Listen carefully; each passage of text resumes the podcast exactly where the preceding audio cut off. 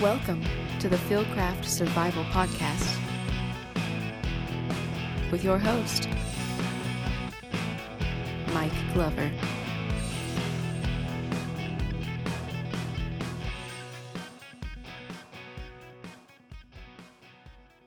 Hey guys, welcome back to the Fieldcraft Survival Podcast. I'm your host, Mike, and today we're talking about everything planning. Planning isn't the most interesting topic to talk about.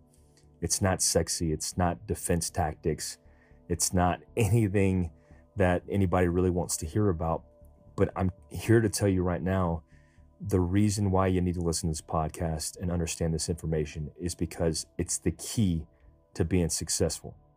Whether you're conducting a you know, a hostage rescue, a direct action raid against a high value target, or you're just trying to be successful and backwards planning off of reaching a goal or objective in your everyday life.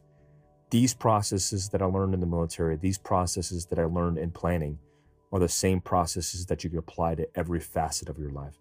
So listen to the information, listen to the planning methodology, write it down, and try to apply these processes to your everyday life because it's going to help you mainly I want to teach you these systems and these acronyms for you to take it into your survival contingency life because the way in which special operations plans is based on contingency based planning, which means that I am building a plan based on the primary plan failing. And to have a contingency to back that up is the methodology in which we plan everything. So we're always prepared for the backup or things going wrong and we are never surprised. So when you have that kind of mindset, when you have that kind of planning process applied to your everyday life, to your survival life, to your, you know, your tactical or defense life, you're going to be prepared for the worst case scenario. And that's the whole point of this podcast is for you to be better prepared. Part of the the ending of each podcast is say stay alert, stay alive. Well, to stay alert, you have to live in a world in which you have good situational awareness. And then when you have good situational awareness, if you've pre planned things at your disposal that you can go to when things go wrong because you've thought it out deliberately, then you're going to have a higher success rate in surviving. So I hope you guys enjoy this episode.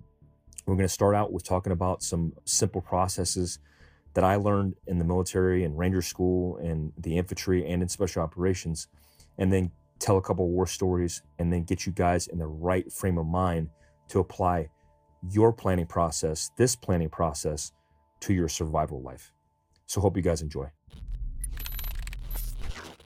All right, so no shit, there I was. I was in Ranger School. I was a private first class when I went to Ranger School, so it wasn't much of anything rank wise, but it was a good opportunity for me to learn. Now, for you guys who don't understand what Ranger School is, Ranger School is a combat leadership development course that simulates real world combat and conducting combat operations in a stressful environment. You know, this environment takes you over the hills and sand hills of Fort Benning, Georgia, across the mountains of Dahlonega, Georgia, and down to the swamps of Eglin Air Force Base, Florida. So it's in three phases to simulate three different environments for combat. And you have minimal food, minimal sleep, and are expected to make good, sound decisions in planning and in executing missions. And you do this all under the premise of fighting, obviously, a simulated war during combat operations. So when I was 19, you know, 18, 19, going through this course, it was a shock factor for me because it had a steep learning curve. You know, you're expected to take what you learn in a short period of time and then execute it and make it happen and the tolerance for failure, the tolerance for making mistakes is zero. So if you make mistakes, if you fail, you're not going to be successful and you're not going to finish Ranger School. So I remember I was sitting in an operations order class. An op order class for short is a briefing format or a planning format in which you analyze information, in which you get all the things that you need ready for the combat operation that you're going to perform and it sets you up for success. Well, I'm in this planning briefing and I'm falling asleep.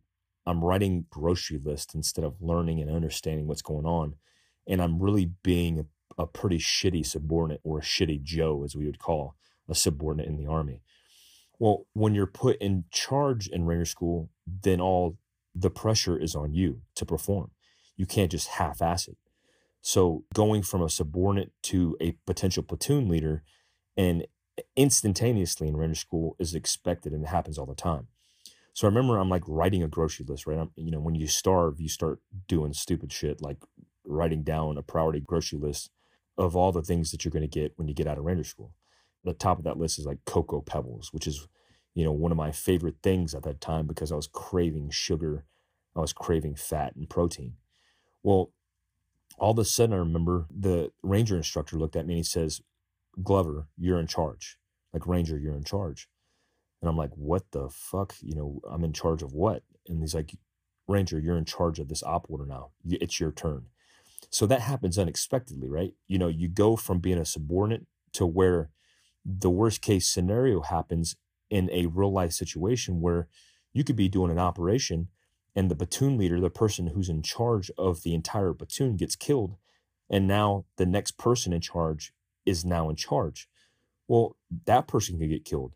And in a combat operation, you could take a whole bunch of casualties where the lowest level subordinate could be actually in charge. Now, that's happened all the time throughout our history. The premise behind the school is at the lowest level, you should be able to understand the plan from the beginning to the end to be able to accomplish the objective. And when I got put in charge, instantaneously, I had to gather as much information as I could by asking good questions.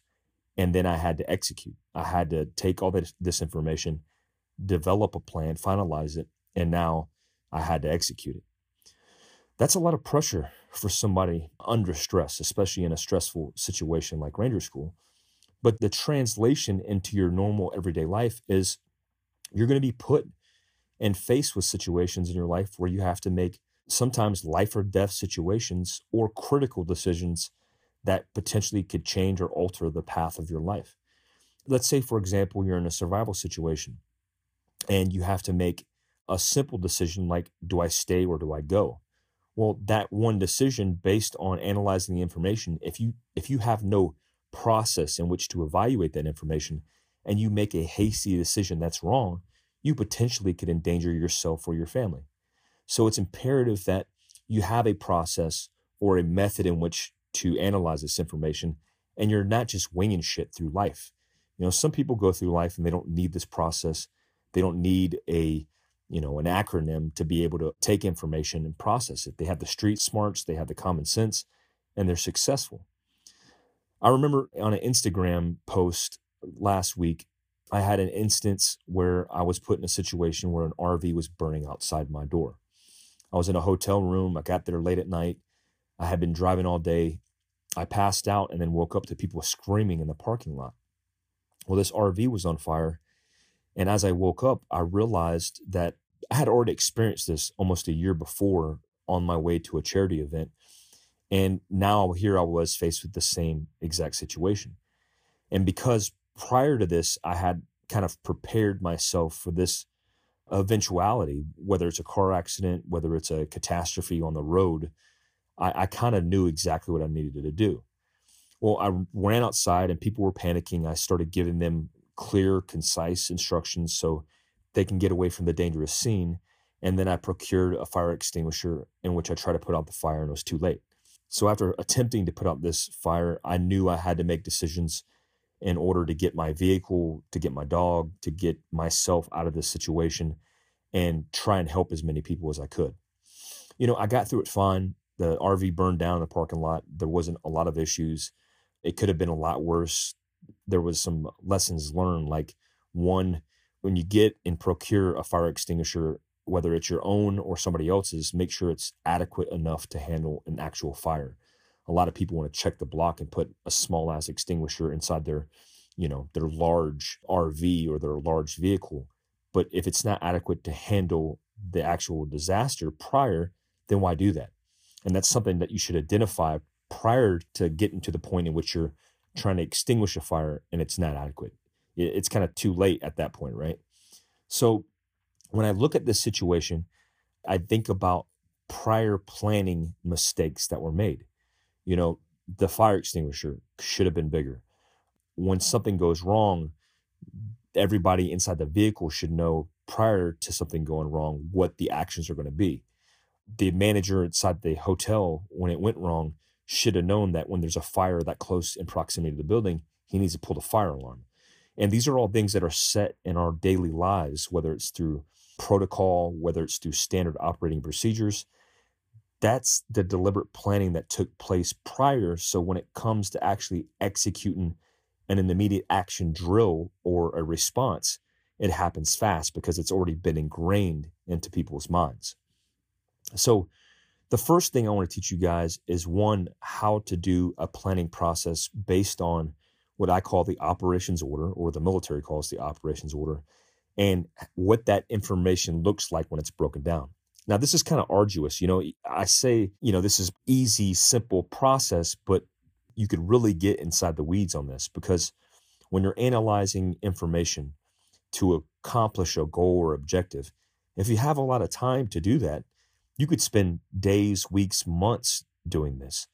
You know, in special operations, if we're doing a hostage rescue, for example, and it's a deliberate operation, meaning we have a window of time that we need to enact this operation, then we're going to u- utilize and allocate a lot of this time, two thirds of this time, to plan this operation to make sure it happens fluidly and executes flawlessly. So, when I say and tell you guys that this is a deliberate planning process, you have to take the time allocated and determine whether or not you have a lot of time to plan this. Most things in people's lives are deliberate planning processes, meaning if I want to accomplish a goal or an objective, I probably know when that goal or objective needs to be accomplished, and then I can backwards plan off that time. Well, some things you don't have a lot of time to plan like that. And we call these things time sensitive targets or TSTs, where we have the same planning processes just broken down into a quicker format where we go through and we answer critical information and then we can make it execute or make it happen no matter what. So, a, a few different versions of this exist. I'm going to give you the longer version of it and break it down for you so you understand it. This is going to be a podcast that you got to listen to a couple of times to get the gist of the information. But I hope you will do that because it's really important and critical and just increases your chance of being successful. All right, so this process again is called the operations order, and it breaks down into what's called a paragraph. And this is known as the five paragraph operations order or five paragraph op order. So the first paragraph is situation, the second paragraph is mission, the third paragraph is execution, the fourth paragraph is service support, and the fifth paragraph is command and signal. That's a lot of shit to remember.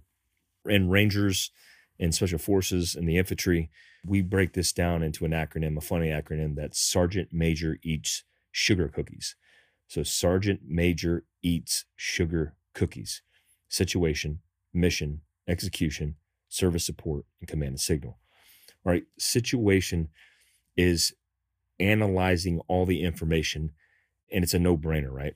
If I'm trying to go after a bad guy, well, I need to know the enemy situation. I need to know the enemy, what they are, who they are, how they operate. I need to know their capabilities. I need to know the weather. I need to know the terrain in which I'm operating in. It's analyzing all the information that's available. You know, you could be doing a hike with your kids at a national state park. Well, if you're just doing a hike and you're doing it and you have time to plan for it and it's and it's an extreme hike you're going to want to know the weather specific to the environment at that time. You just don't want to go hey we're just going to wing a trip and just go there and not be prepared. You know you show up show up in board shorts or you show up in something not expecting bad weather and then bad weather comes in and then you're screwed. You know so it's taking all that information and how do you get that information? You know, it used to be a lot of trial and error, using human beings to get that information, a lot of word of mouth. Well, nowadays, obviously, you have the access to the internet, and the internet has a plethora of information. Yes, a plethora of information that you can access. You know, you can get weather information by the minute, almost by the second at specific parks or specific regions in the areas that you're going to go.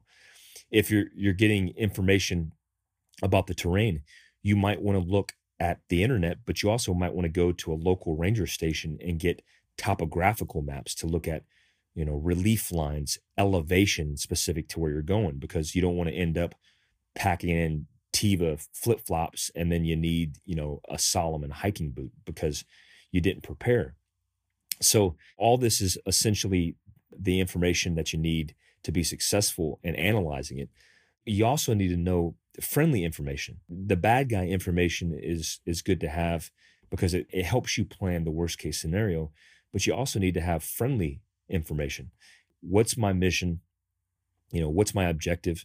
What is everybody else doing that's there that's that's friendly?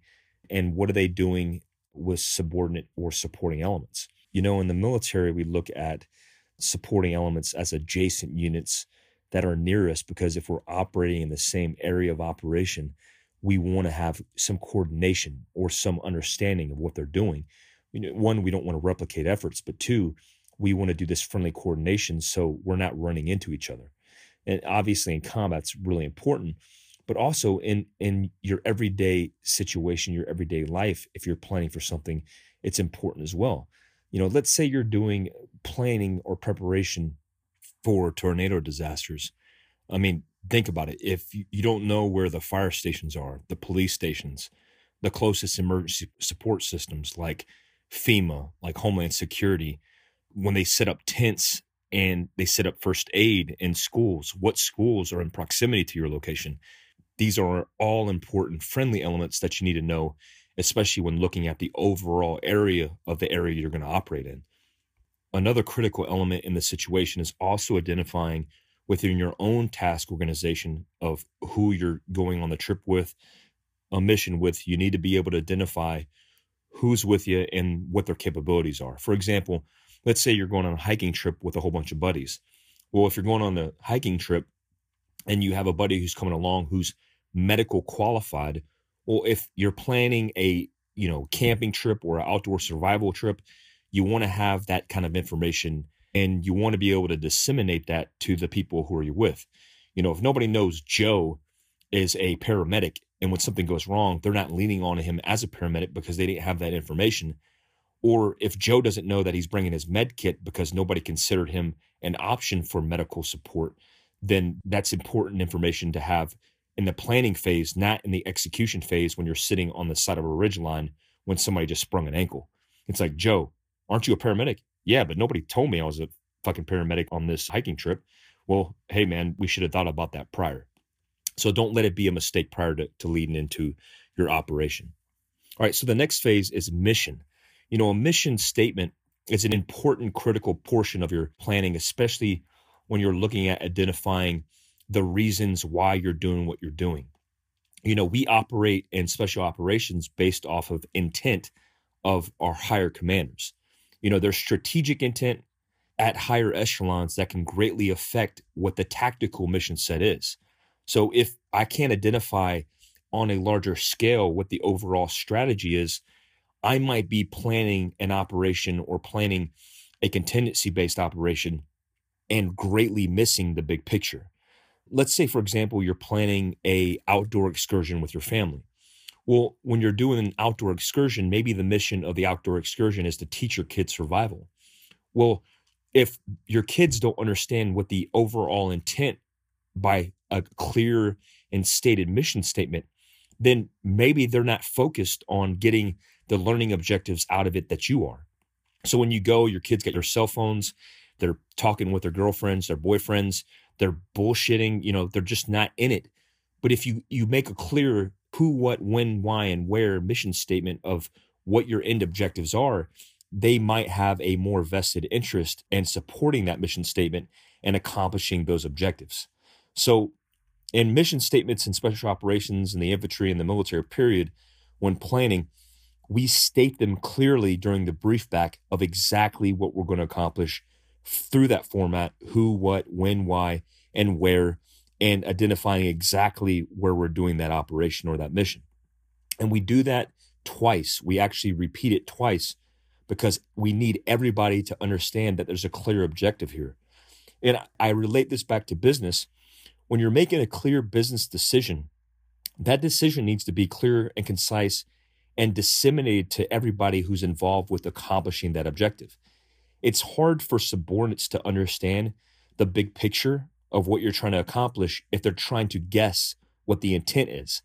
So clearly state the intent, clearly state the mission statement, and do that a couple of times so they understand through the process of executing the objective of what they need to do and what they need to accomplish and recalibrate their brains so they're in it. You know, they have to be in it to again have that interest in succeeding. All right, so the next paragraph is execution. This is the, you know, sergeant major, the eats or execution of the five paragraph operations order. Now, the execution, some will tell you, is the most important and critical portion of a plan, especially when you're when you're looking at plans that require execution or an action to take place to be successful. Some of the things that we look at in the execution phase is one, the concept of the operation.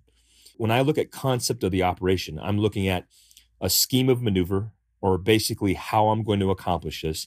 You know, when I brief it back, usually I, I talk about scheme of maneuver being the overall scheme of how things are coming together. I'm not talking specifics, I'm talking generally how it's going to flow. And then I go back and then we talk about the formations, we talk about the routes, we talk about the tactical mission to subordinate units, and then we talk the specific subparagraphs. This sounds like a lot of shit, and it is. But when generally speaking, when you're you're looking at executing a plan, you're taking the information, you're analyzing it, and you're developing what's called courses of actions or COAs. These COAs are basically brainstorming or wargaming potential small tactical or executable plans on how to accomplish the goal. Let's say your goal is to have a better plan with your family in addressing a fire in, at the house. So, one of the course of actions that you would have is what happens when a fire takes place on the first floor of the house. Well, if it happens on the first floor and it's not in the area of where the stairs are, then we're going to evacuate everybody from the stairs out the side door. Well, when you brief that back and then you look at it, you look at that as a potential course of action.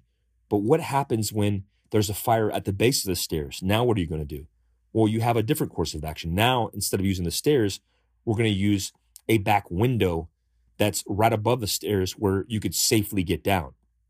And then you're going to put all the things in place to make sure that can be executed. You know, these different courses of action are considered contingencies for things that you would do when the primary plan or the primary means of the plan go wrong. Let's take another example. Let's say during your everyday carry, you're developing a plan. And it doesn't have to be deliberate like a five paragraph op order, but you're looking at potential courses of action for what happens when you're threatened by an imminent threat and you have to protect your life. Well, you're going to go to your pistol. If that's your everyday carry and that's the primary weapon system, that's where you're going to go to. Well, if that doesn't work for some reason and you're within proximity of distance wise to the threat, then you can go to your knife and then you can go to your flashlight that has a sharp point on it to be able to do damage. And if you don't have that ready available, then you're going to go to your hands. So you have the primary, you have the alternate, contingency, and emergency.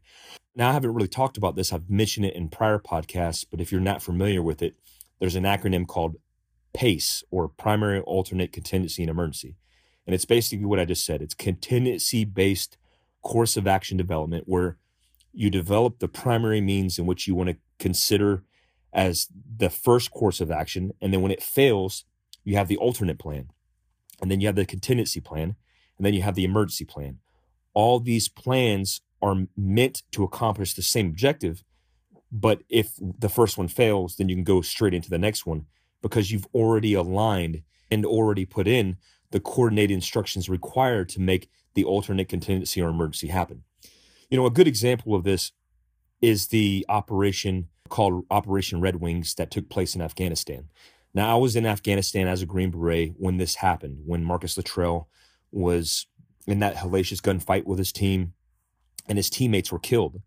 He got away and he wound up going to a village. My company was actually the company that was responsible for rescuing him. One of my good commander buddies, who's in uh, a special forces group I used to serve in, was the ground force commander of that operation and he actually physically saved him. I've had a buddy of mine, Travis Osborne, who's now a civilian, who was the actual first medic to respond to him. You know, they were in a different team in my company, but I was on a team up in the mountains on QRF during this whole thing going down. Well, when Marcus Luttrell was put into this situation, he had contingencies built into his plans that his reconnaissance team planned for, but they started to go wrong quick. One of the, the primary things that failed was communications. They had a contingency plan for, hey, what happens if we get compromised? And part of the compromising plan was when we were compromised, we need to get on comms and we need to relay that we were compromised, whether it was soft or hard compromise. Well, they did that, but their SATCOMs failed because, you know, everybody knows that's been in that region of Afghanistan and who's worked with communications, period. You experience communication problems all the time. And especially when it comes to SATCOM or conventional RF or line of sight comms. You know, Lieutenant Michael Murphy went to his SAT phone, which you know, he winded up paying the ultimate sacrifice because he was trying to make comms, which he did via SATCOM over his satellite phone, and he was subsequently killed. So they had all these contingencies in place, but things started going wrong, and they were down essentially to their emergency plan. You know, in special operations, we typically are successful in these type mission sets, especially in reconnaissance, because we plan for things failing. And then we coordinate for things when we decide to go to a contingency plan. So, you know, in reconnaissance, let's say I'm compromised on a sniper operation.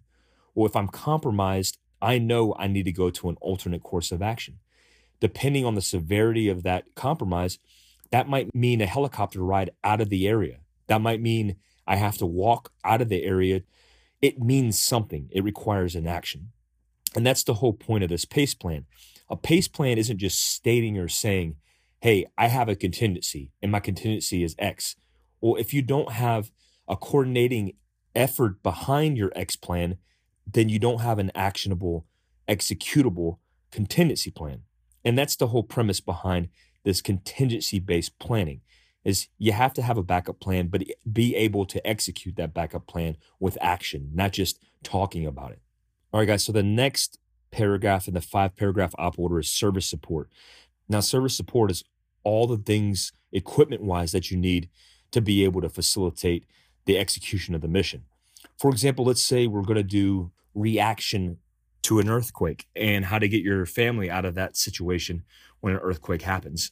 Let's say you're in San Francisco and your plan of action is if an earthquake happens, we need to get out in the open and get away from the structures that we're in. And then you need to take whatever equipment that you have accessible and you need to evade and start maneuvering away from buildings and get more rural. Well, if that's your ultimate objective and your mission, well, you have to have the rations, you have to have the equipment to be able to facilitate that movement. You can't just say, yeah, I'm going to accomplish this. I'm going to make a, a two to three day overland movement to a rural location. Let's say it's my grandma's house in the country. And then you don't have the rations identified. You don't have the go bags identified, then you have a potential half-assed plan. So in, in service support, we're talking about things like rations, we're talking about uniforms, we're talking about equipment, we're talking about arms and ammunition. We look at captured material even in a five paragraph op order because we're dealing with enemy personnel. And that could be procurement of things along your way. You know, if you're planning for a r- urban evasion into a rural safe environment, then you could be looking at acquiring equipment along the route. One of the courses that I run, which is an urban evasion to a rural safe zone course, does exactly that, where we procure things. You know, this service support also includes transportation. You know, you look at your mobility platforms. This isn't just vehicles, motor vehicles, but this could be bikes. This could be public transportation. So we're talking all kinds of transportation. This could be rucking. This could be, you know, putting a backpack on your back and moving across land on foot. Another thing we look at is medical evacuation. Most of these situations, we plan for that worst case scenario. And that worst case scenario in combat is potential casualties that are wounded or that are killed. And we plan for medevac platforms. Well, in any survival type planning situation, you would do the same thing. You know, you would look at what are the nearest hospitals? What are the nearest police or fire or ambulance stations? What's the closest ranger station in proximity to me? And then after you've identified where these medical facilities are, you might want to do some face to face coordination where you're getting phone numbers, you're shaking hands, you're doing face to faces to be able to seal the deal and finalize that coordinating instruction. Another thing we look at is personnel. Again, service support wise, you want to look at who you have going with you in your task organization. What are their capabilities? Are they a liability? Are they an asset? Are they enabling you to accomplish your mission set? All right, the last paragraph is command and signal. You know, signal is really important because it includes command, it includes communication. And communication, really, in every plan is imperative, especially in contingency based planning, because typically, you know, when something goes wrong, that requires a phone call, that requires a radio communication call. In command and signal, it doesn't just include external communication, but it also includes internal communication you know, if I'm doing an operation and or I'm doing a survival event or I'm doing a business development plan, I want to look at the inner communication and how I'm effectively going to communicate to the people within my circle. You know, this could be in a survival situation, it could be pro words or code words, it could be pyrotechnics, it could be, you know, hand and arm signals, challenge and password. Hell, it could be identifying and coordinating call signs or nicknames for people inside your own group. You know, if you're doing a overland movement with a whole bunch of people in vehicles, for example, and it's a mobility movement, communications is a huge consideration.